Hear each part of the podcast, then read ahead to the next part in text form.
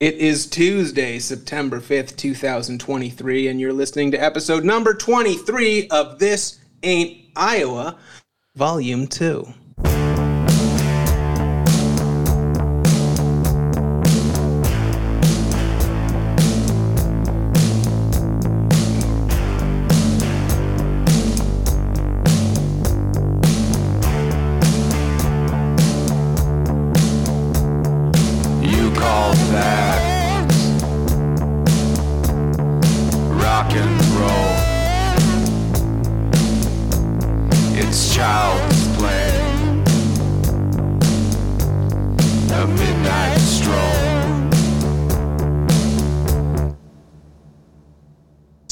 I am. Listen, last episode was.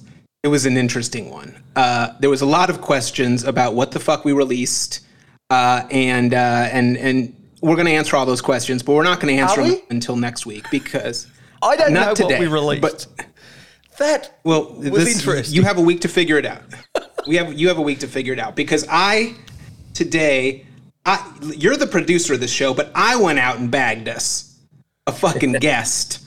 Uh, uh, and this ain't you need to be on your best behavior because this ain't one of our usual guests that fucking does watch collecting at Walmart or you know pisses in a salsa jug. I'm talking about celebrity guest, hilarious comedian, uh, been on television, published author. If you don't have uh, his first book, Free Roll, which I own and love, you need to get it today. Did you get it as Uh, a gift? he is- Did he gift it to you to come out of the promo stack? He did not. I bought it, baby. I bought it. Old school. Give that man a dollar twenty-five or whatever his was a- cut is. I hope it was at at an independent bookstore because he probably got his ass framed if it was at Amazon because you have to essentially It wasn't. pay to give it it away. wasn't. It got delivered to my house. Listen, I tried. Was it personally uh, but, autographed? uh, but it was not. But I'm sure if, uh, if if I if I brought it to him, he'd do it for me. Uh, listen, he's also uh, uh, a, a podcaster. He has a brand new podcast uh, that just debuted on YouTube last week, which I love, called Diary of a Piece of Shit. He is best known, of course, as the co-host of the Awkward Silence program on the Vegas Video Network. Brandt Tobler, look at you, Mr. Handsome. I haven't seen you in forever. Oh man, it's good to see you guys. Yeah, I haven't seen you in forever, and it's uh, it's good to be back on the show. Um, I was on uh, volume one I, many a times, I think, and uh, You were- you I think it was best. kind of the first podcast I ever did. So, Well, that was- you guys. Yeah. It, you know, it's funny. Uh, it, I was I was kind of joking with you beforehand. Like, I, at no point have I ever had good timing in my career ever. right? Like, I started comedy at a weird moment where it was like it was too late for like that that tail end of that '90s comedy boom, but too early for like the social media self promotion kind of shit that that's making people big right now. Uh, I started podcasting when nobody knew what a fucking podcast was. I couldn't get guests. Thank God you came along. You you helped us out tremendously, but no, I, I could barely get guests. Tony, you remember when I started doing behind the bricks and we were trying to pull clips of comedians? Yes. How fucking impossible that like everything was hard and impossible. And then I quit right when things were starting to crest. Eight years later, when every comedian who's ever existed has a podcast, that's when I jump back into the pool. So it's just it's never worked out. But uh specifically, Brent, you know, you and I were texting this this past uh, couple weeks, getting ready for this, and you made a great point about how you wish either we owned those old awkward silence episodes, or that or Scott could get his shit together and put them out. No, I I mean I don't know what I don't know what happened to that whole thing, but I mean we had monster comic guests. We were like Rogan before Rogan. I mean, and every some of these yeah. Some of the people have passed away, and some of them are like. I mean, I remember we, I remember we had Christina P, and we, I mean, we had some Yeah. pretty big comics. that we had Tom great. Segura, we had Christina, we had like almost every. I, I think your your exact line was everyone we had on that show is either a monster or dead right now. Yeah. You're exactly you're exactly right. Now, is the amazing Johnathan what- still alive? Because didn't he release a No. doco that he was Uh-huh. dying and it took him like five years to die? A couple. I mean, we had Ron Shock. We had. I think we had Carl LaBove. Kevin Me, we had uh, Kevin Meaney. Yeah. Uh, yeah, we had we had some real monsters on that show, and we, it's we either they turned into killers or we killed them. One- they quit. there was only two ways to go from Awkward. Well, he still has all the episodes, I assume, right? You, you don't talk to him though, obviously. Oh, no, no, he best and I had a, yeah, he, he and I had an uncomfortable separation, if you recall. You know what? Actually, more and I mean, you have to admit, even if he was just selfish, like they're all his, they're his episodes. Why wouldn't he release? Like he must just not have his finger on the pulse of comedy at all, uh. because he could release that shit and actually get a ton of like promotion. I mean, I remember you asking Tom Segura like about if he grew a beard because Zach Galifianakis had a beard because you felt like maybe beards were just in right now and that's why you were growing one. Like it was we had like these great little moments and you would think now in the era of like these little snippets he would just take like ah. little chunks of those and drop them to promote himself. Fuck us. Yeah. he doesn't even do that.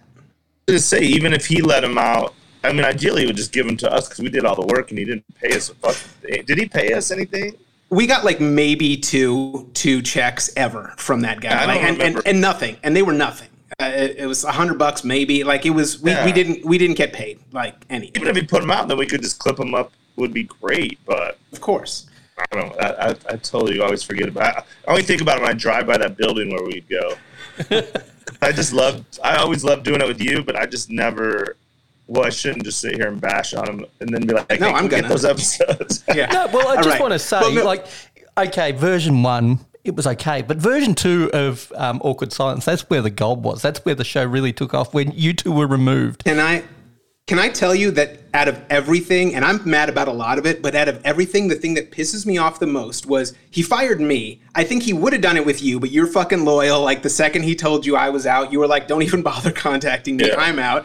But then he got Gooch, a comic that Yeah. you know, a very good close friend of yours, a guy I know well as well, like a comic here, got him to do it. Didn't tell him did not tell him that we were the original, like the creators of that show. Didn't tell him that we got fired. Just said, "Hey, I'm doing this. I have this network. I want to do this comedy show. It's called this. Do you want in?" And then Gooch just started doing it, having no idea that we had just been fucked over by this guy. I remember telling him, and then him being like, "What the fuck?" Like he Yeah. literally did not know. Did he do a lot of episodes? I don't even remember him. No, he, Not, I- not- we- he did a handful of episodes because um, Scott Whitney didn't have a plan once you two were gone, and his ability to, to get guests was non existent um, Yeah, at that point because were you had older. fairly good access, Grant. I think you were the driving force as far as guests go. Well, yeah, because I was just, you know, another time I was thinking about was when we had Sam Tripoli and then uh, the guy in the bunny suit come in. Sam, Sam Tripoli's taking some like weird a, He's like a pretty famous comedian now, or he has a big podcast like Gareth Huge. Reynolds. Yeah, he. I forgot. I bet those are out there. That is. I mean, and that was like pre-can. We could get people canceled probably. Can you imagine what we could ruin some careers. Why don't anybody? I mean, I can't imagine what's on those videos. I wonder if he's still fucking. I should just reach out to him and say, "Hey, can you send me those?" If you do it, he'll probably do it, uh, and then you can send them to me because if Yeah. I ask, he will not give them to me. Uh, you know, uh, I, I don't remember how many he did. I do remember he, that his big thing was he got dice. Uh, Gooch, Gooch got uh, Oh, dice on the show. That was the big. That was the big get. And then I actually think he started doing like bringing like heavy metal musicians on. Like I don't think he. Went away from comedy. I think Gooch felt guilty too. He, did, didn't know. He I'm not mad at him at all. He, he yeah. tried to make it like a different show because he just Gooch is like he pretends like he's hard rock, but he's like the sweetest, most sensitive dude. So he he's really probably. is. He's a But wait, sweet those they never released him on. They were just on his network, or they out there somewhere on you? There, I mean, I guess we'd have found him on YouTube. No, he used Yeah, a I don't think so. proprietary system because this was in the days before you could stream live onto YouTube, which would have been the cheap way to do it. Instead, he invested all his money on his own private studio with his own servers. So that's why it's always been on his website.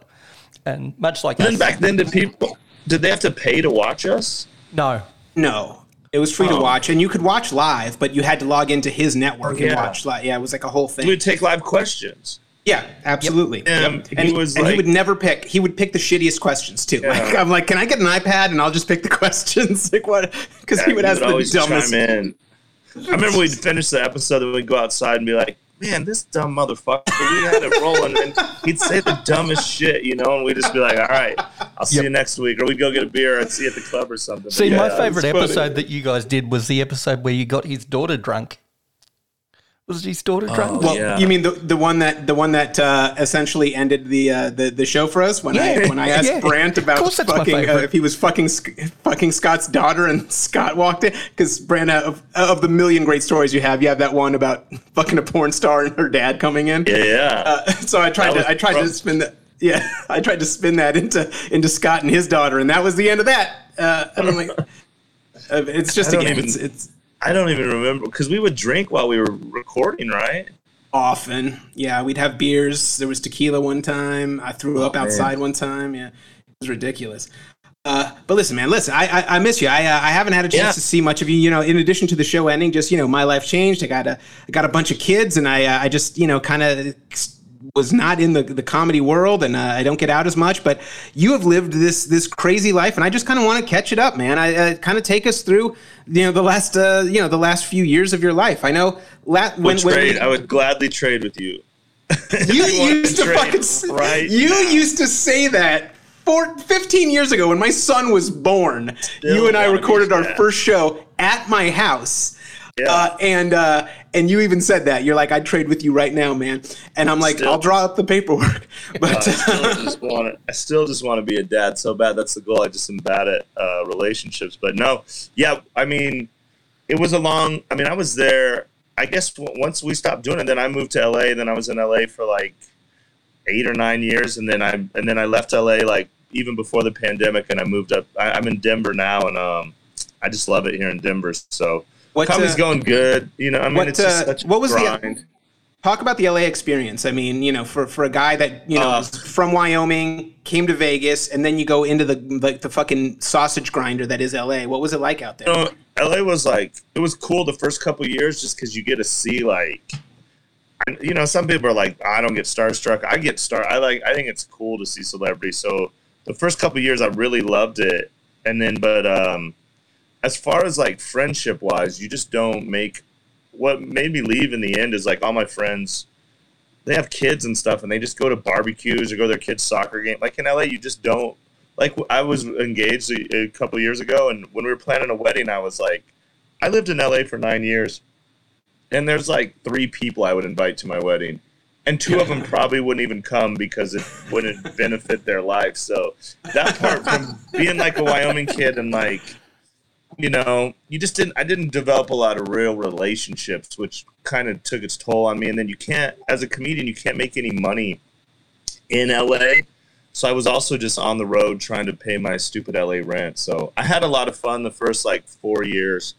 Then the last four years, I was just ripped, and I just needed a change. So it was, you know, I had some fun times there, but I, and now I, I don't miss it. People are like, "We come back to LA." I'm like, no. I mean, I might come do like podcasts or something, but I would never. I don't I have no desire to even visit LA, which is weird. You know, I was gonna. It almost looked like not to bring up, you know, a potentially painful part of your life, but uh, you know, I. Uh, it, I thought you were. I thought you were there because I did know that all you ever wanted was you wanted to be a family man. You want to be a dad so bad. You want a son specifically, and uh, Well, now I don't care. I'll take anything. you'll take either. But uh, it, it looked like you had it. You, you were engaged. You guys were, Yeah. you know, it seemed she looked like she was, you know, she would travel with you. You guys had a little podcast going together, which I, I, I actually listened to because I'm involved in the 90 Day Fiance universe as well. Yeah. Uh, so like I was, uh, I, I thought that was, I thought that was it. I'm sorry it didn't work out. What, uh, what was, you know, what ended up? I thought it happening was. I thought it was too, but you know, this life. It is. It's the thing. This lifestyle is not really. It's not good for relationships, and um, I don't know. It's just like uh, it just didn't work out, which sucks because I'm 45. I'm about to be 46 in like three weeks. But I don't feel old. But then a lot of times when I tell girls, I'm like, I'm 40. I want to be a dad. They go, How old are you? I'm like, I'm 45. They go, God, that you're like, aren't you too old? I was like, No, you're too old. I'm fine. That's like kind of a deal breaker, but I'm like, no, maybe you're. I'm fine. That's why I'm talking to you. You're 26. That's why I'm Yeah, asking you. you're- don't need to worry about me. this. I had sex with this girl the other day. She's 29. This girl from Australia, and we, we wake up in the morning and she's putting her clothes on, and then she just I'm laying there naked in bed, and she says to me, she's like, "Hey, just so you know, like I have a really good relationship with my dad." And I'm like, "What?" Oh, okay.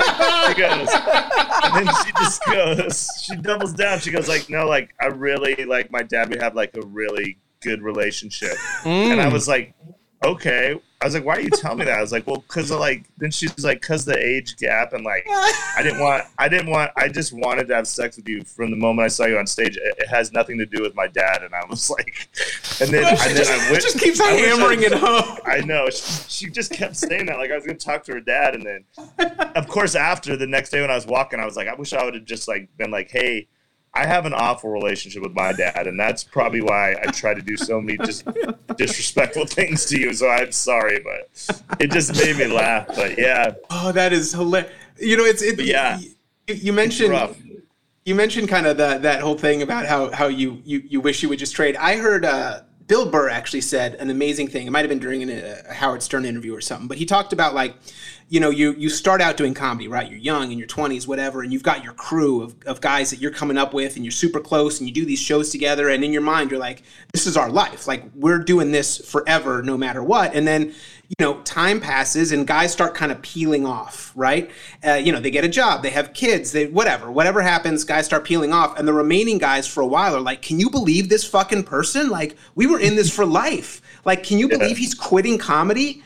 And then like it starts to dwindle down and he he like paints this picture of you know being in his early 40s you know at some club in Seattle and he's alone at the bar and then he's like forget them being jealous of us who stayed in it. He's like I am now jealous of them. Like this is Yeah. probably not going to happen for me and I'm in that boat as well as a guy who you know whatever I still do comedy. That's like six shows a year. It's absolutely just a hobby a vanity thing for me at this point.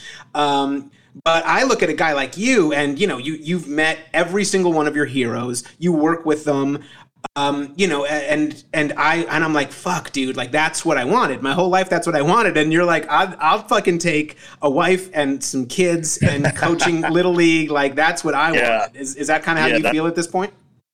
I mean, it's like um, it's just so many ups and downs of like, you know, like I had to go. I went through it the other day. So I was doing shows in Laughlin, just fucking awful. It's the shows suck. It's 120 degrees out. I can't leave my room. I'm laying there in my bed, like, what the fuck am I doing with my life? Like, what am I mm. doing? You know, just fucking Capriotti's all over my stomach. I'm eating in bed like a fucking slob, right? Sounds and I'm like just paradise. sitting there Yeah, Question- this well, still sounds I- good to me. But I go do ahead. love Capriotti's, but then um, I'm just questioning my life, and then I'm just staring at my phone for like the fourth hour in a row. Then I get a DM on Twitter from Segura, and Tom's like, "Hey, do you want to open up for me in Aspen at the at this at, at the Belly Up, which is like a like a very historic Leg- club, yeah, legendary, legendary. yeah, that doesn't ever do comedy. And I met the owner. I met the, what, so that it's owned by like these two kind of young kids in like their mid thirties, and their dad, of course. And then uh, I met the kid at the Four Seasons like four years ago, just the Four Seasons Hotel bar here on uh, before a Bronco game, and I was like, "Yo," he had he wore a chain like the logo of the venue. I thought he was like a rapper. I was like, "Yo, what, you make music or something?" And he's like, "I own Belly Up." I was like. I googled it and shit, and I was like, "Oh my god!" And then he was, I go, "You ever do comedy?" And he was like, "No, like we don't. Like Yeah. Google it, see who we are." So then to have him have me do the belly up with him, so then I, so then I'm like, "Fuck Laughlin, whatever." I just get. It's like a two weeks out. So then I have all that excitement leading up to opening for Tom, you know. yeah. So then I get there. Tom puts me in this suite at the W, like a fifteen hundred dollar night suite, bathtub, steam room, all just sick, right? Then I do the shows. First night, do the shows, uh, and then this girl texts me that used to live in Aspen. The next morning, she's like, "Hey, you should try to get in this restaurant. It's kind of hard. You probably wouldn't. It's like really hard. You probably can't do it, but you should at least try." Like maybe like, I can't, but I know someone who can. I was like, bitch, we, we ate there last night. What's wrong Yeah. with you? Like, I'm like Tom Segura. So then the next night, and Tom has no, you know, I mean, Tom is the same as when he used to do the podcast with us. He's the same fucking dude as he was at LA. I told him we went from fucking Four Queens to Four Seasons. Well, you did. yeah, I yeah, did. yeah. Uh, and then he, uh, he's the same dude. No entourage, nothing. No manager. Just he'd, he'd text me, "Hey man, meet me in front of the hotel at 7:15," and me and him would just walk to the venue, just right down the street. And then, so the second night, he's like, "Hey, uh, Andrew Huberman's coming, like the big podcast guy who has like the number two podcast in the world." So I'm like, "Oh, this is cool." We do the show again. No, he just chills. Nobody comes in the green room. It's just like the, just a regular dude. Then we go to dinner after that. This some fancy other restaurant uh, that the owners of Belly Up they own that. So then we're sitting at this table, like Andrew Huberman, Tom, and all these just rich people. Then this dude just comes over the table. And he just starts flipping off the two kids that own the fucking thing and smiling, just flipping them off. And I was like, "What the fuck's happening?" And then I go, I look, I was like, "Is that Lance Armstrong?" They're like, "Yeah, man, that's our What? buddy." And I, I was like, "What is?" And then I was like, "So then we do the shows, and then we." And then we go back to the hotel, and another cool thing that Tom did was like, because we, don't, you know, you just don't make shit in comedy. So he's like, I told him what we make at our club here, and it's just like really bad. I mean, it's like the best club in the country, but it just doesn't pay good. And I told him that, and then he was like, Hey, I'm gonna pay you more than that because I didn't. When he asked me to do it, I didn't ask for money. I would have done it for free, you know. Of course. But I was like, "What's he?" And then people were like, "What's he gonna pay you?" I was like, "I don't know." And then he was like, "I'm gonna pay you, but I don't know what because I just give my openers like a percentage of what I make." And I was like, "Oh, this is fucking What? cool." So then, and so then I got home, and then he they invoice his team just sent me a message like, "Hey, can you send us an invoice for twenty five hundred? I was like, "Damn!" But then you know, so Fuck, then I dude. So then I come back from Aspen, then I come back here, and then I just go do like a bar show for fifty bucks, and I'm just Right. sad. That's that- why this career is insane. Yeah, it's so then fucking the ridiculous. sadness of and just sitting there. Like another thing, I mean, Tom would probably never want me to tell this, but he was like, there's like a lobby in the lobby of our hotel. There was like a watch store, and there was this watch for like hundred and seventy five thousand dollars, and he was like considering like buying it just on the off day, and I was like, and I love Tom, and he's been good to me, and Tom's better comedian than me. You know, he's better than me, but the difference in the money, the, the gap should not be as wide as he has right. 15 Porsches and I have a moped that barely run. Like just that gap Right. of He's like, he's not that hundreds of times. Yeah. better. Right. And that's why this That's career insane. is is insane. Right. It's uh, what's that? Yeah. Tony? Like Well, I've, I've said this this- before. I'm. How um, One sec, Tony. One, Com- one sec. One sec. One sec. Let me just get this uh, idea out.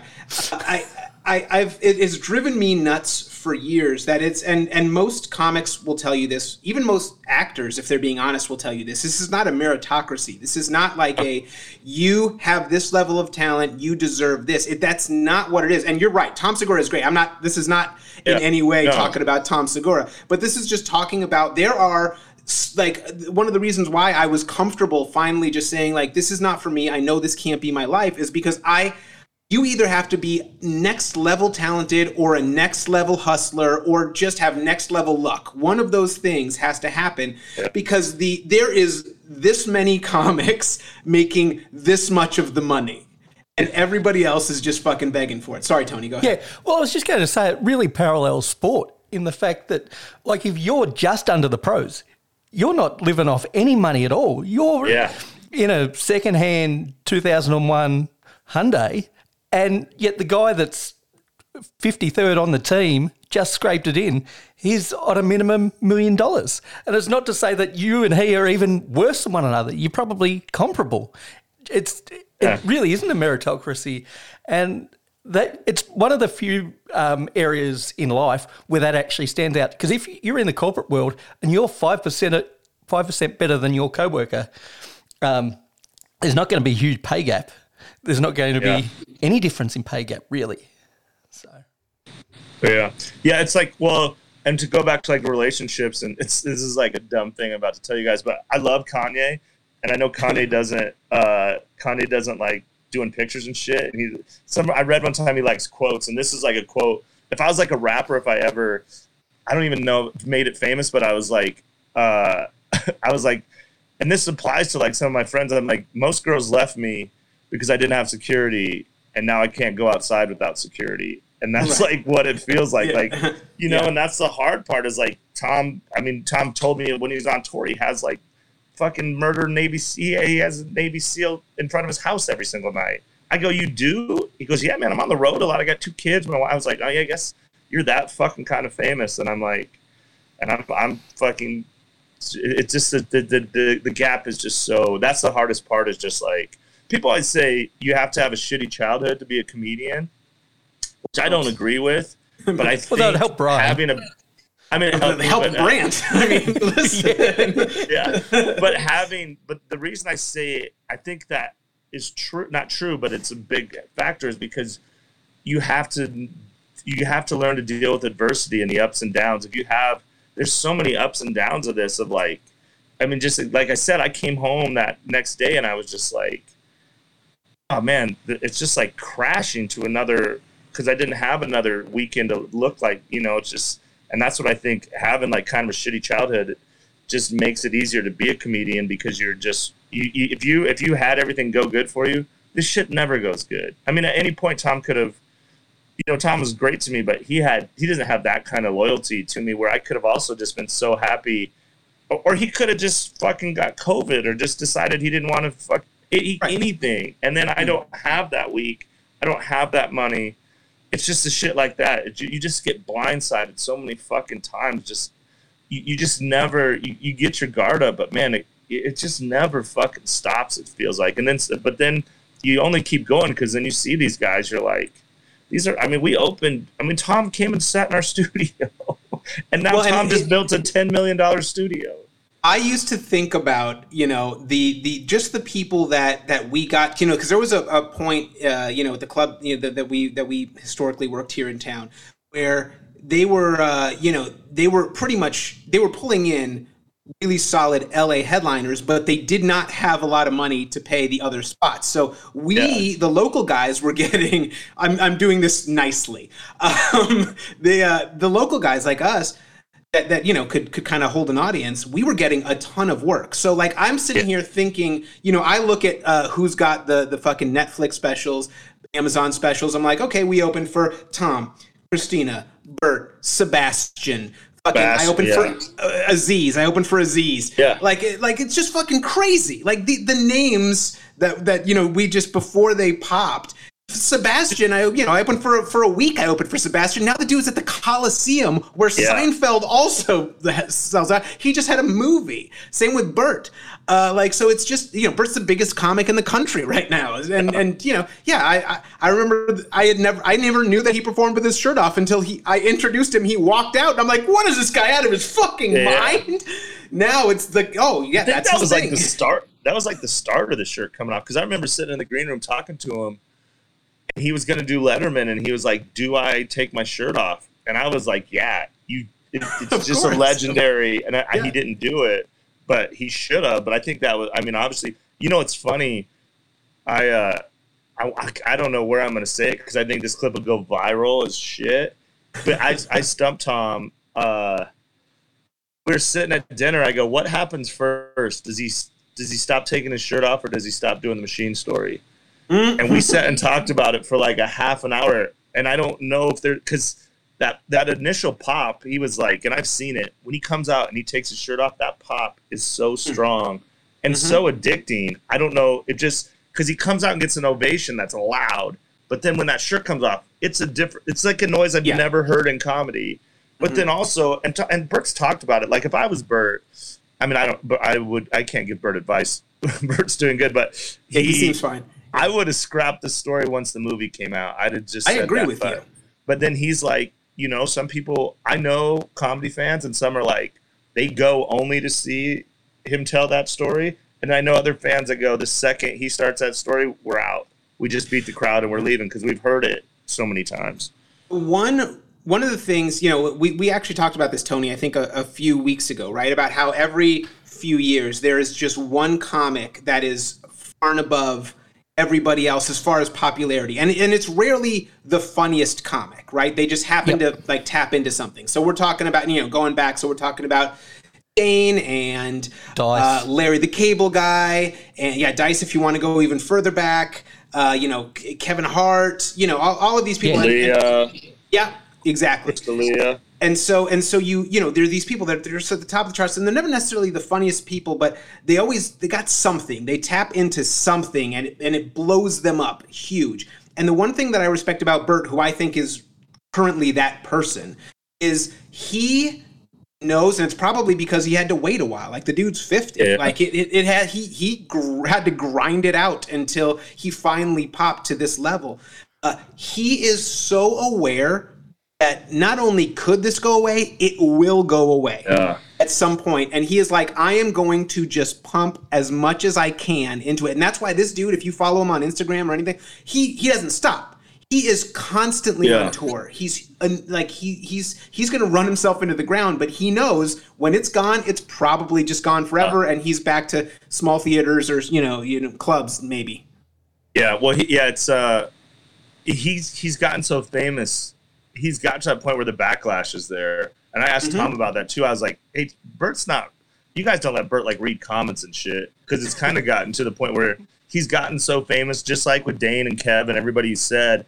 At some point, the the fans are like, "Fuck, I'm tired of seeing this dude on everything." But I get it. I I would do the same thing as Bert because again, I have to go make fifty dollars tonight with a twenty seven dollar bar tab and then I got to make this decision: do I want to walk home and make twenty three dollars on the night, or do I want to Uber and make eleven dollars for the night? You know, it's like Right. so. If I could write, che- if I can get checks, I would. I mean, I would do the exact same thing Bert's doing. Man, he's I He's mean, also I can't very he, he's also great to other comics. I want to I, I Yeah, want to also mention that he's one of the nicest people I've ever met, and he's Yeah. really good to other comics.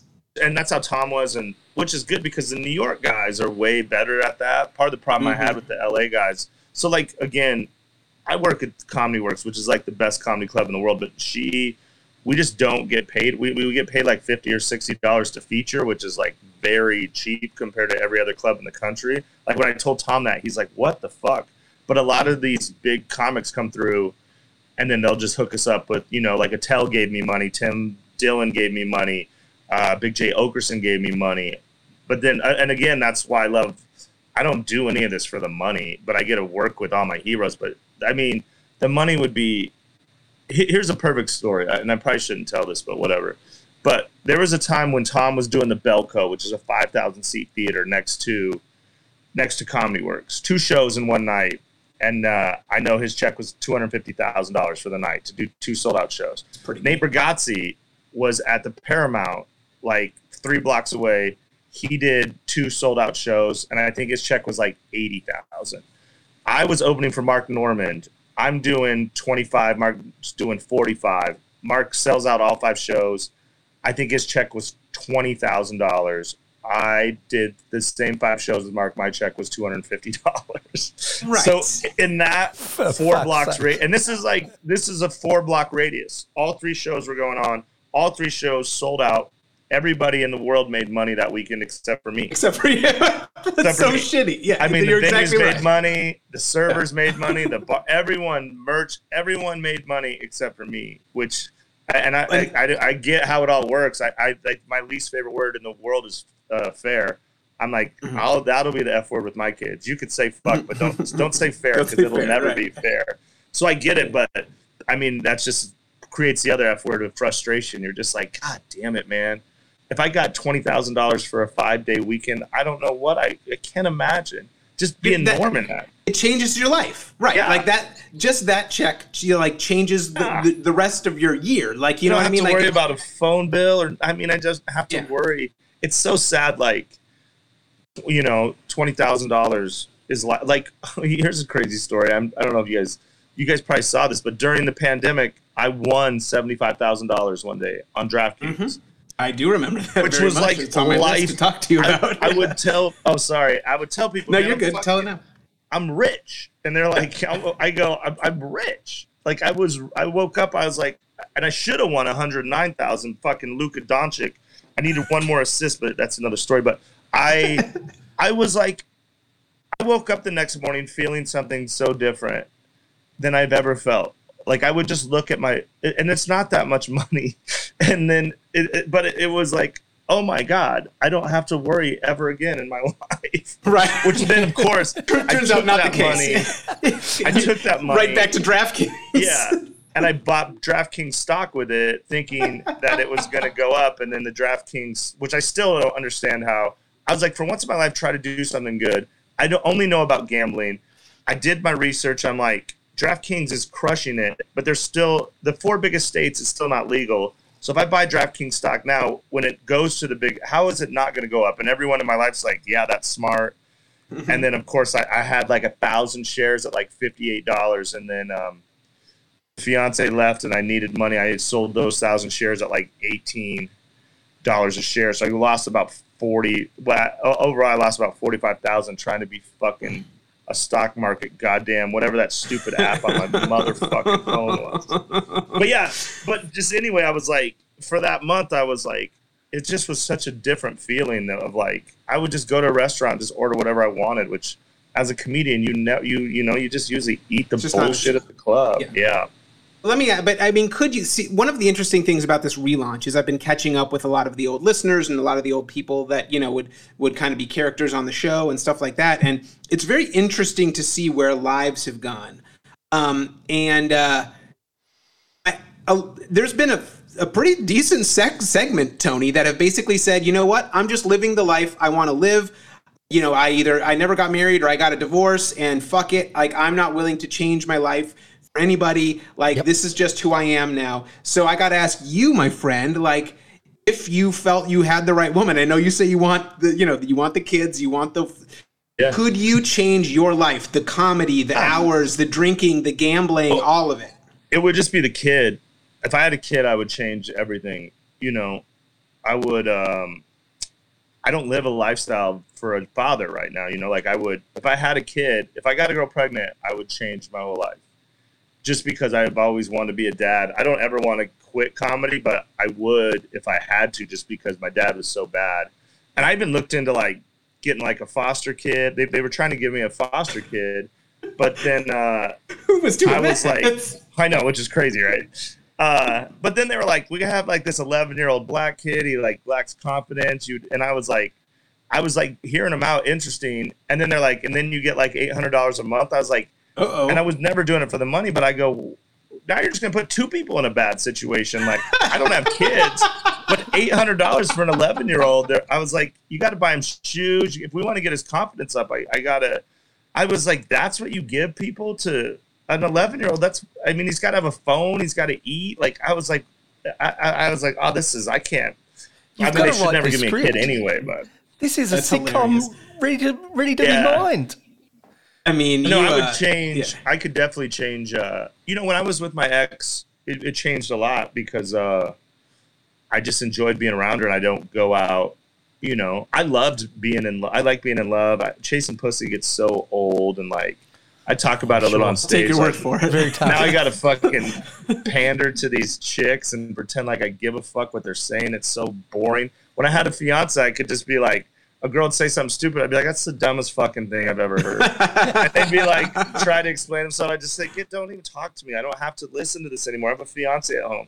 I do not have to fucking. So that's the only thing. Here's where I'm struggling now is um, I just have a schedule. My life is so bad for relationship because I work at night. And part of my work is being out networking, which just looks like me drinking at a bar. But that's when shit happens, you know? So a I- girl, and I was lucky my ex understood that. Like, I get, I book shows after a show at a bar at 1230. Somebody, oh, I, I do the show. I open, I, you know, I hanging out with Tom or hanging out with those comics. That's how you, but but if you don't understand the business, it just looks like, damn, this fucking drunk is just out getting wasted, walking home every night at two in the morning, which is what I do now. But no one's here when I get home, so I don't Right. have to. No one cares, you know, You know, or I- whatever I, bring home. I, I've, I've always said that about you. Like the thing that you have that I certainly don't have uh, is, and and I think is one of the reasons you've been able to even last, you know, last this long and, and have the, the the networking ability that you have and the friends that you have and the people that have helped you out along the way is you have this fucking ability. Like you are the most chill hang of all time. You're fun, you've got great stories, but you also know, hey, if I need to pull back, I can just be in the background. Like you have that feel. Comics, you know, one of the reasons I didn't think I could ever be a comic was I was so like socially weird and you know, uh, anxious, and I didn't. I didn't know until I started working at a comedy club. I'm like, oh, this fucking business is full of fucking weirdos Yeah. like me. But you are different, and I think that because of that, you have been able to adapt and survive in this career where it's really fucking hard to survive because you can. You can be whatever you need to be. You need me to be the life of this party? I can absolutely do that. You just need me to be the chill guy hanging out over here? I can do that. Whatever you need, you're adaptable and it's and it's uh it is a a, a gift for sure. Thank you. I appreciate. Yeah, I, I've told people before I, I can crush a green room, which is something most comics can't. That's But true. part of it, but again, part of it's just just what you said, knowing, you know, like I always I, I say, famous people are like hot chicks. Like you, they want to talk about themselves. You need to ask them. You know, like I see so many people try to sell them on why the famous person should like them, but they don't. You know, when you're famous, you don't want to hear someone's boring story. Like the, I mean, eventually you become friends, and you'll and all, and some celebrities are great, and or like famous comedians, they'll actually ask about you, then you open up. But I see so many people try to like, I got to convince this guy why he should work with me because I'm real, and the people just zone out. They're like, I don't, I mean, I don't care. right. it's a, it is a strategy of just like chill, but then I also like instantly like name drop somebody just so they know I'm not just a local loser. I would be like, you Right. know, I was, I was, me and Tom were in Aspen the other day. Right. I, I can just, I just drop that immediately, and then they go, oh, okay, because sometimes they want to come in and like just if we don't know each other already. So there's just little shit like that, little tricks of like, and then they go, oh, if you open for Tom Segura, then we, we're good. No, you know, th- then just little shit like that, and then and then then uh, it's like kind of a level play, not level, but they're not looking down on me like I'm just some fucking low life comic. When I'm like some, it's rare though. I always say this because they always say you never want to meet your heroes, but all the biggest comics have been great. Though people are like who sucks, I go I could tell you, but you'd never heard of them. They're just fucking losers. right. you know? right. Uh, you you actually used to do one of my favorite things that you would ever do is as comics every comic who ever knows this who's ever done done stand up knows this. Like you will always get somebody that comes up to you after a show and talks about how like they're the funniest guy at their job and they've always thought about doing comedy and it's the most insulting thing ever. You're like you have no idea how hard it is to just do the thing I just did but oh you're funny at work so you think you can do it. And most comics will just be like oh yeah okay. But you you used to go so over the top you're like you should absolutely do come it on. like I put come on i'm yeah like you do it you're like i know a mic i know a mic tonight you let's maybe we need to go tonight to go do this mic together it was it's so it. fucking great did it the other day with my friend. Uh, there's a shitty mic here. It's tonight. It's on Monday night mic. It starts eleven o'clock on like the worst street in on Colfax, which is the worst street in all of Denver. It just sucked. Just a shithole. And I had a tall, like, good-looking friend that's like good at everything, and yeah he was Oh, just running his guy. mouth at the bar, like, "Oh man, I, I got this." I go, "Well, we can go right now. I'm going. We can go right now." He's like, "You think you can get me up?" I was like, "I get you up whenever I want." And then we get there, and then he's looking through his, he's written down, he's written down stuff on his phone. He goes, "How much time do I get?" I was like, "You get like three or four. He goes, "Oh, that's it." I go, "How much time do you have?" wants to do an He's like, hour got- 15 yeah He's like, "I got like 20 minutes easy." I go, "Okay." I said, I said, "I bet you if you get rolling, they won't pull you off. They'll let you roll, you know." And uh, so he goes up. I, I tell the host, "Hey man, it's my guy. Let him jump the line. Like, put him up. Let's see what he's got." And, and he's like, "All right." So my boy comes up, and you know he's got that first joke he thinks is like the banger. He does that first joke, just silent, and he looks at me. I could just feel it in him, and he does. So he's like, but he still has a little competitive juice in him. So he does that second joke, nothing. Mm-hmm. About a minute twenty, he taps out, and Yep. I'm the I'm laughing so hard. He, you Of know, he's walking over. I'm like, "You got twenty minutes. Where are you going?" And then he was like, and I filmed it too, sent it out to everybody we knew. He was like, "My," but he was at least humble. He's like, "My bad, man. I, I just I don't know. You know, you make it look so easy, and and that's the thing I've learned over time. Like, I I used to be think it was so dis- disrespectful, but it's uh." I mean, I guess it just makes it look easy. It should we should take it as a compliment, but I mean, I'm dealing with the same thing in fucking pickleball. I'm a pickleball nerd. I, I play every single day, and every dude I run into is like, I could probably beat you. I go, why the fuck do you think you could beat me? You've never played. You played in high school. So I play every day, two three hours a day. I told my Yeah. boy yesterday. I go, he's a, he's an accountant. I go, I, I- I could probably be a better accountant than you in like a year, right? He's like, no, I, I you've never, you don't know how to do a count. I was like, it's the same as pickleball, you dumb fuck. You don't, you don't know, you never even, you don't even know what to do. You don't know the rules. Why do you think you could just come beat me? I'm like, uh, You- Chavez, Chavez from LA Comedy Club. He says it all the time. He used to play tennis. I go, I, I don't care. You, it's you a different even- game yeah Yeah. Yeah, you don't. But you, You but don't dink spend in my whole tennis. life doing you, something. You dink yeah. in pickleball. I'm yeah, I'm working on something every day, and why would you think you could just come do better than me the first time? I go, that's so stupid. Uh, you know the one thing I've always said about comedy, as opposed to every other like live art form, is everyone has everyone has been funny at some moment or another. You've told a joke and your friends laughed, or you have a like you have one killer fucking story and everybody you tell it everywhere you go. And that's not the same. Like I've never sang. I can't sing. I can't sing a song. I there is no world where I can sing a song and be like, oh, I could do this because I just can't do it. And I think most most people are like that. But everyone has made another person laugh at one time, and they think that that's what the job is, and it's not.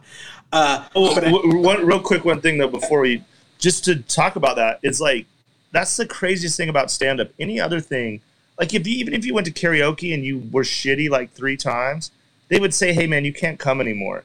Stand up comedy, if you can just write your if you can print your name on a list, you they'll let you do it. And then these people are so like uh they're so arrogant about it. Like I wrote my name on the list. When am I going up? You know, they always. I'm like, you you suck. You suck. And I tell people they should just quit. Yep. No one. You're not supposed to tell No- people no one that. does. Yeah, no some one does people, that. like no one ever quits. You you die. But like even you said, you like I still do it. but I still do it. I know. I like. I get it. I know. I know. No one quits. When but when people post on Facebook, all right, someone posted today, I'm quitting comedy, and and then I was like, I liked it, and then I immediately and everyone in the comments like, oh, you're funny. I was like, that's the best decision you ever made. Congratulations. quit. You, you, You should have just quit yesterday, not today. You get, So when you you get no internal feedback with uh, comedy. So when you sing, if you put yourself on a tape recorder and actually listen to that shit back, you know you're out of key and you can't sing for shit, even if you're delusional in your brain. If you write a bit, until you get up on that stage, you're getting no external feedback or Yeah. no internal feedback to know if it's bad. every every motherfucker will clap at uh, at somebody singing, no matter how shitty they are. When that song is over, you know how to clap. If you are a comic and you tell a shitty joke, guess what? Nobody claps for you. They don't care. Oh, it's over. Let's be polite. No, you just eat shit. Uh, so let me ask you this though, Brandt. So you know, growing up, obviously, as as comics, you look at other, you know, you look at uh, you you're watching on TV and you're like, God, the, like, I feel like I'm funnier than that guy. Why does that guy have the spot and I don't? Do you do that now that pickleball is kind of blown up and it's on ESPN and ESPN two? Do you watch the pickleball people and be like, "Fuck, dude! Like I could, I could mix it up. I could be in it." No, I, I watch them and be like, they're too good. I, I, I'm the opposite. I like some people are so respectful of like comedy. They come to me and go, dude, I'm I am funny at work, but I really respect what you could do. I could never do that. And uh no, I see. Like they they're just too good. I I like it's probably well I don't it's probably like anything, but like I've gotten to about the best I can get uh, at pickleball and I'm also I win a lot more on strategy, and I, I I spend more time. This is such generic, boring stuff, but I like think the game. But I'm, I'm also just to a point where I can't get much better, and I just get older every day. Where like pickleball, if you you need to come from a tennis background, so like tennis players will come play pickleball. I'll beat the shit out of them for the first two weeks because they don't really they still have a tennis strategy, and I talk a lot of shit. And, then, and that world's very uh, and you know That's you're good at like that, yeah. a, a Yeah. very proper world. So they don't have, but I talk a lot of shit, especially when I'm beating like arrogant tennis players. And then after about a month, they'll come back and you could tell they've been laying in bed at night being like, I'm to fucking get that comedian. And then they kick the shit out of me. But it's funny. It's a different level. And then I, but then I'm, I'm cool about it. But that's another thing. Like they take it too serious. Like, it's fucking stupid how they, they want it to be like golf. Like I talk during the whole time, and then uh, some people get they won't play with me. They're like, "Well, he talks during the points. It's distracting." I'm like, "Bro, we're at MLK. We play at MLK Park. This is the hood. This is trash talking." Yeah, you talk trash. This you fucking but- golf. Do you? I mean, you. You. I. I think it's probably not uh, out of line for me to say that you probably have sort of uh, an addictive personality in that when you find a thing that that touches you in a certain way, whether it's comedy, pickleball, maybe it's booze, maybe it's women, whatever it is, like something hits Yeah. you, like that's it. You are all in, and that is like you need to be the best you can possibly be at it, and everything else is like whatever. Fuck. Fuck everything else. When I'm good at something, I, I don't do stuff if I'm not good at it. And like Yeah. I'm, I'm weirdly good at drinking. I'm a fun drunk. I'm you are happy. good. You're great at it. Yeah. I'm really good at drinking. I gotten good at pickleball, gambling. I learned. I just like the gamesmanship. I don't gamble hardly anymore now, just because I can't. I, it's just I, I, for me to gamble, I have to risk everything, kind of. I just don't. After gambling so high, like I'll make like There's no fifty dollar bet for you. Yeah, yeah. but like when I go to Vegas, I barely ever gamble because I don't.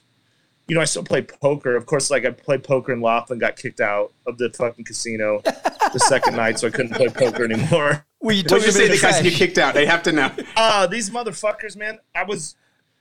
It was like four in the morning. There was like maybe five dudes playing in this game, and and it's uh, it's keeping the table open for this dealer to make money. And and there was a weird dude at the table sitting across. He went to the bathroom, and then I said to uh, just said quietly to the guy next to me. I go, "That guy's fucking weirdo, right?" And then the dealer just turns to me. I'm sitting in the one seat. Dealer turns to me and goes, "Hey man, that's your first warning." I go, "What are you talking about?" Oh no. He's like, you, you, "That's your first warning." And right then, another dude was sitting down with a bunch of chips, and he sees what's going. on. He's like, "What are you? I'm leaving if you're doing that." And then, of course, I can't. I go, "What are you talking about? We're keeping this game open just to make you fucking money because I tip good." I go, "You were having a fucking."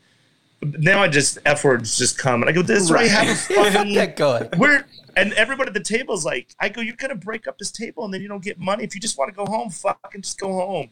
And he's like, that's it. Because then I'm saying it now. He's like, get the floor. I said, get the fucking floor. Go get him. I don't give a fuck because my, my face was on. They had magazines in every casino, and my face, I was on the cover of every magazine. right. I was like, you, and then I said, uh, I forget why that came up, but I was like, it said something.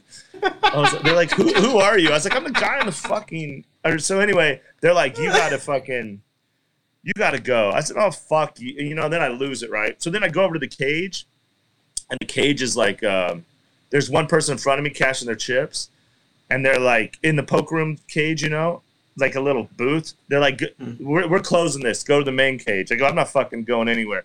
I got my chips here. I'm getting my money right here. They go, no, you're not. I go, I'm not fucking going nowhere. They go, we'll go get. I get whoever the fuck you want. I said, and now the other table's watching. I said, I got, I bought my chips here. I'm cashing my chips here.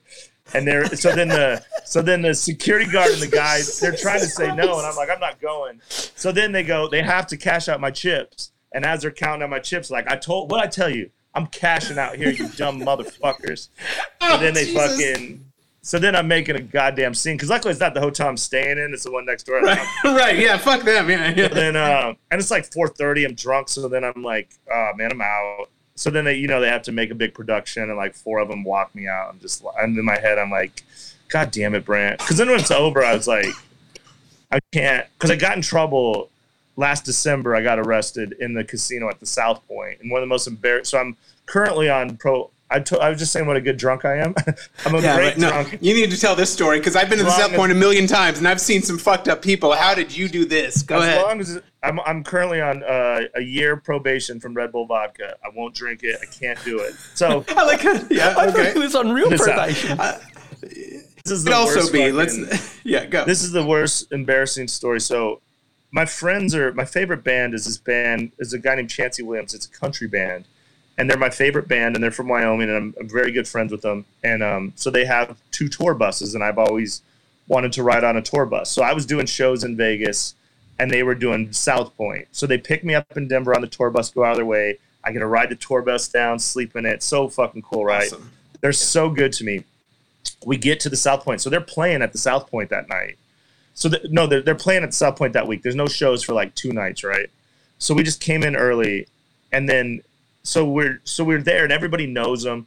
So they give them a big ass suite. So the band has like ten rooms, but the lead singer dates the fiddle player, so they have a huge suite with like two entr- with two different bedrooms. So they give me one of the suite rooms, and then they take the other suite room. But there's a connected door, right?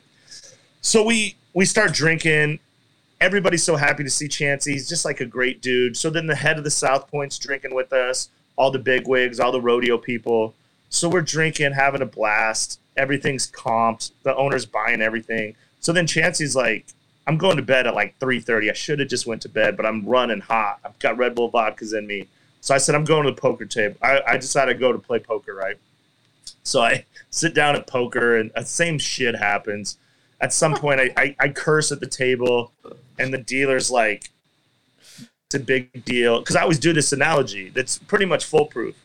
I go, you ever go out to dinner? And they'll go, yeah. I go, you have a wife or a boyfriend or whatever. They go, yeah. I go, you ever go to dinner? They're like, yeah. You imagine you just order, you talk to your wife, and then the waiter brings the fucking food. You could never say, hey, sorry, if you keep talking like this to your wife, I'm not going to serve you food. You're just a waiter. I go, this is why I was getting in trouble. I go, I go, you're a dealer. Fucking deal. Oh, you're not oh, no. a listener. You're not a, don't fucking, you're not a, a just deal. Just fucking Do you know that other people, like you know that other people don't do this though, right? Like you have but- to know that. No, but but they know I'm right because I'm like, why would you break up this game? And I say it's four in the morning. Like I didn't curse, I didn't yell fuck. I said something to someone, but it wasn't even the dealer's conversation. Like why? I say why even listen to what I'm saying to this person? Just fucking deal the cards, right? So then. Uh, so then some fucking floor guy comes over. I think I was talking shit to a chick dealer too. So then everybody, you know, there's like at that point it's like 35 dudes in there and one average chick. They're all trying to fuck and So then the floor guy comes over, tries to be a tough guy, and he's he's like, "Leave." I was like, "I'll leave. Cash me out." Do you know? And then he bumps up against me with his chest, and then I, with my hand, I kind of like push him off, but I graze like his chin with my fingers, but still not hard, right? So they're like, "You're out of here." So then these security guards walk me all the way back to the suite. So then I get to the suite. I'm in bed, and then uh, there's a knock on the door. I, I'm drunk as fuck. I pass out. So the band, the girl in the band goes and gets it, and they're looking for like Brian. And she's like, "There's no Brian here." So then they leave. they look at the cameras. Then they come back. They go looking for Brandt. So then they wake me up. I'm in my boxers. I'm in bed. They're like, "Come on, come down here." I go for what? They're like, "The police are." I go, "No, I'm going to sleep. Leave me alone." Right? They're like, "Come on." So I fucking put my flip flops on and just flop all the way through the South Point down to casino jail. So then when I get to casino jail, the Not the first time you've been Yeah. to casino jail, as we all know. so we get there and then there's like there's like some cops in like street clothes working on like a fraud case or something over to the left and then there's two metros there. And i don't fuck with metro right? So i get there and the metro's like what's up? And they go what happened? They go this guy you he said you hit him. He wants to press charges. I go hit i didn't hit him. He, and he he made contact with me first. I want to press charge against him. And then so then the security guards i was like what are we doing? I go, these guys are Metro. It's four o'clock in the morning. You don't think they have better shit to do than be down here? I'm like, what neighborhood do you live in? I go, you don't think they could be doing this? And I think Metro liked that because I was like, these guys are real fucking police officers. You're just giving a bunch of paperwork. So I'm talking like mad shit to them, right? to the security guards. Cops aren't really saying anything. They're just writing, but I'm kind of just hyping the cops up. So then out of nowhere, the one of these other cops in street clothes over there, he's like, hey man, why don't you just be quiet? And I was like, hey man, why don't you shut the fuck up? They won't even let you. Jesus they won't even let you uh, wear a uniform. You fucking fraud nerd. You, you're not even a real cop. You fucking nerd. And the uh, the cops start giggling a little bit, and then they're like, "All right, get him out of here." So they fucking they take me out, right?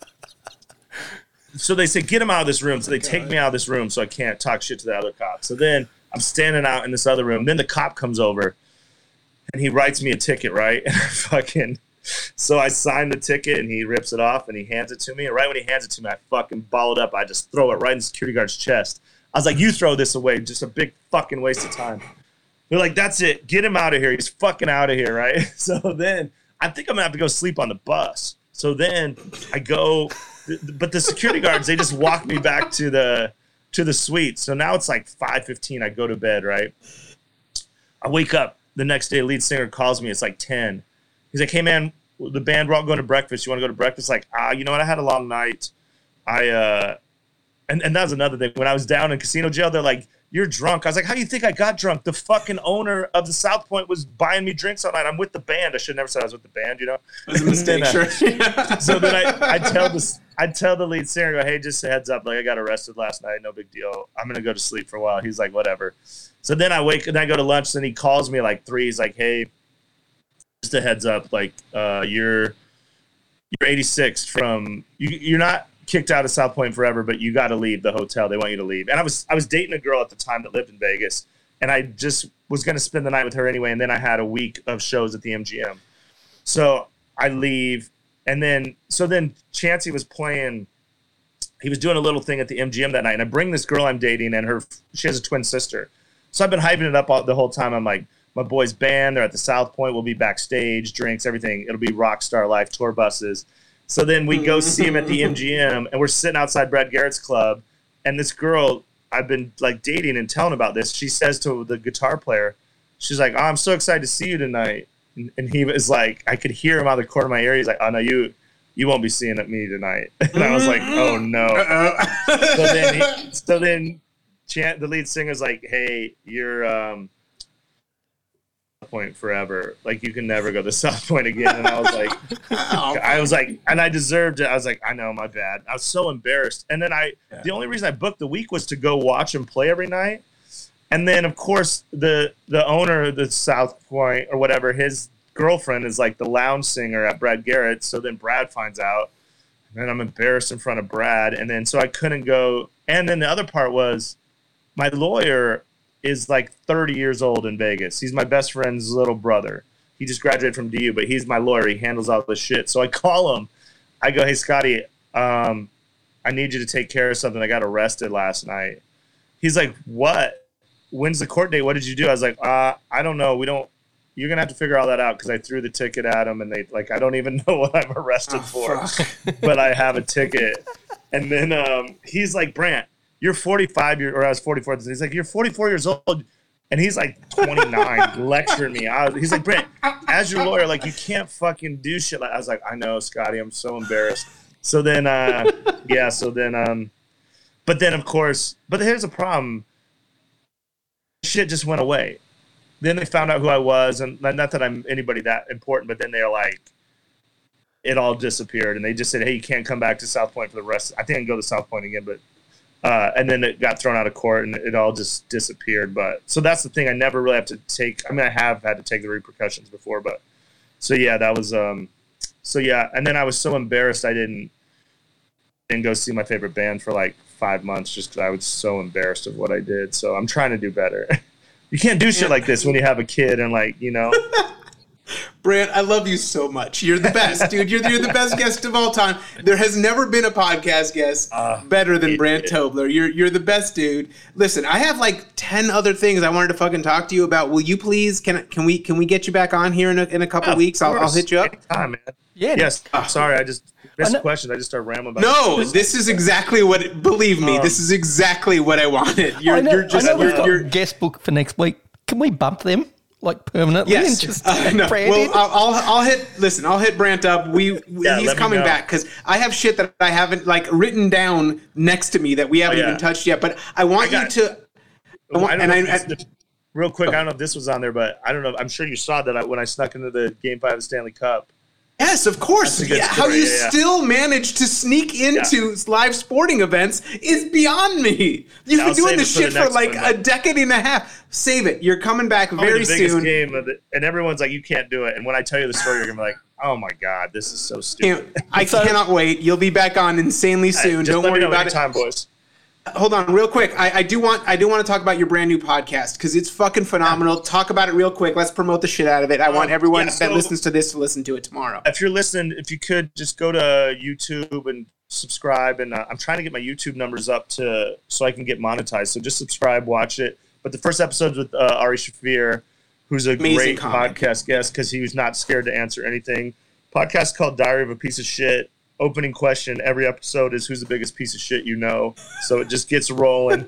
uh, so that's going, and then I'm going to bring back um, Craigslist Chaos, which is uh, everybody's favorite podcast. When I just and I just um, we're going to try to do it live or maybe do it. That's I'm trying to get monetized to do it on YouTube, but um, until I get kicked off YouTube, we'll see what happens. But you can always move to Rumble. youtube jail the show is the show is very simple, and uh, I just get on uh, Craigslist, and then I just put "call me" in the search bar, and then anybody who's dumb enough to put their phone number on Craigslist, I call them, and uh, Oh, if they're selling something, genius. if they're anything, so so, good. it's very It's fun so because good.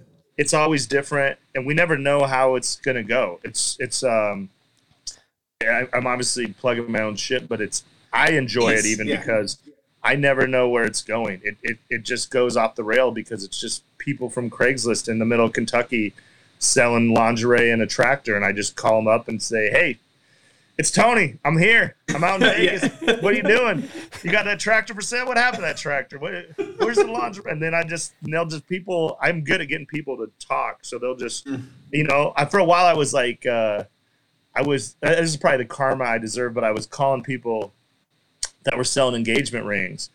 And I would just call chicks and be like, "What happened?" Like, it's just, like, and then they would just just be Tell a the live guest and tell a story. And I was like, if it was boring, then I can always wrap it up. But if it's good, I can mine it and pull out the gold. So I probably got what I deserved on the the the, the fiance karma for fucking with Mormons in Utah because there's a there's a site in Utah where they all put their phone numbers and then uh, so I plowed through that for a while. But yeah, it's fun. So yeah, just follow me, Brandt Tobler, anywhere. Uh, like Brian said, I have a book. I'm very proud of it. It's an, I worked so hard on it. I'm an idiot. I should have never wrote a book, but it's called Free Roads. If you want to reach out to me, I'll autograph send it to you, or you can just get it on Amazon or whatever. But yeah, free roll and just follow me on all social. Brandt Tobler, B R A N D T T O B L E R, and then uh, the podcast will be definitely on YouTube, and then the uh, the audio will be on uh, Spotify and Apple. And I got I got some good guests coming, and uh, and again, hopefully the Craigslist Chaos will be active like this, where people can be in the chat, and and I can kind of talk about who we're going to call, and we can kind of set up in the chat and say, hey, this is Brian in Seattle, and where we can we can kind of what I want to do is make it where we can kind of together, you know, set up the call and see where we can take it. So we'll see what happens. Maybe one day it'll, it'll make us rich, and uh, I'll still come on here all the time, but I'll take, I'll take you guys to dinner at anywhere but the South Point. And you've also the got to get writing on that script for a 45 year old comic that tries to foster a, an 11 year old black kid. That is going to be a great That's sitcom. That that's Okay. some Oscar shit. That touches hearts, Well, dude. it's That called touches uh, different, different Strokes Mark II. Yeah. uh, listen, Brandt, we love you. Uh, I'm gonna. I'll, I'll hit you up. Uh, you will. You you will definitely be back uh, the next chance you have. Believe me, we got plenty of time. So the next chance you and have, I'll, and I'll want be you. there. I'll be in Vegas the 25th through the 1st. I will see you. I promise. I will make it hang a point to uh, to get out of my house because I miss you. And uh, and uh, and this has been a lot of fun catching up. Uh, Brandt Tobler, anybody? Tony, you don't have anything else you want to say, No. right? We can just end this shit. Yeah. Yeah, you're not going to be better than him. No. All right, uh, that's it, everybody. We'll talk to you next week. To- Tony and I will uh, we'll chat with you next week. Uh, Brandt, thank you. Everybody else, I Same. hope you hit us up on the Discord. Follow Brandt on everything. Check out the new podcast. We'll talk to you next week. I know some people are disappointed Brandt didn't do 75 minutes of voice work, but that's coming in a future podcast. Stop. you had to get the last word. Got it. Uh, that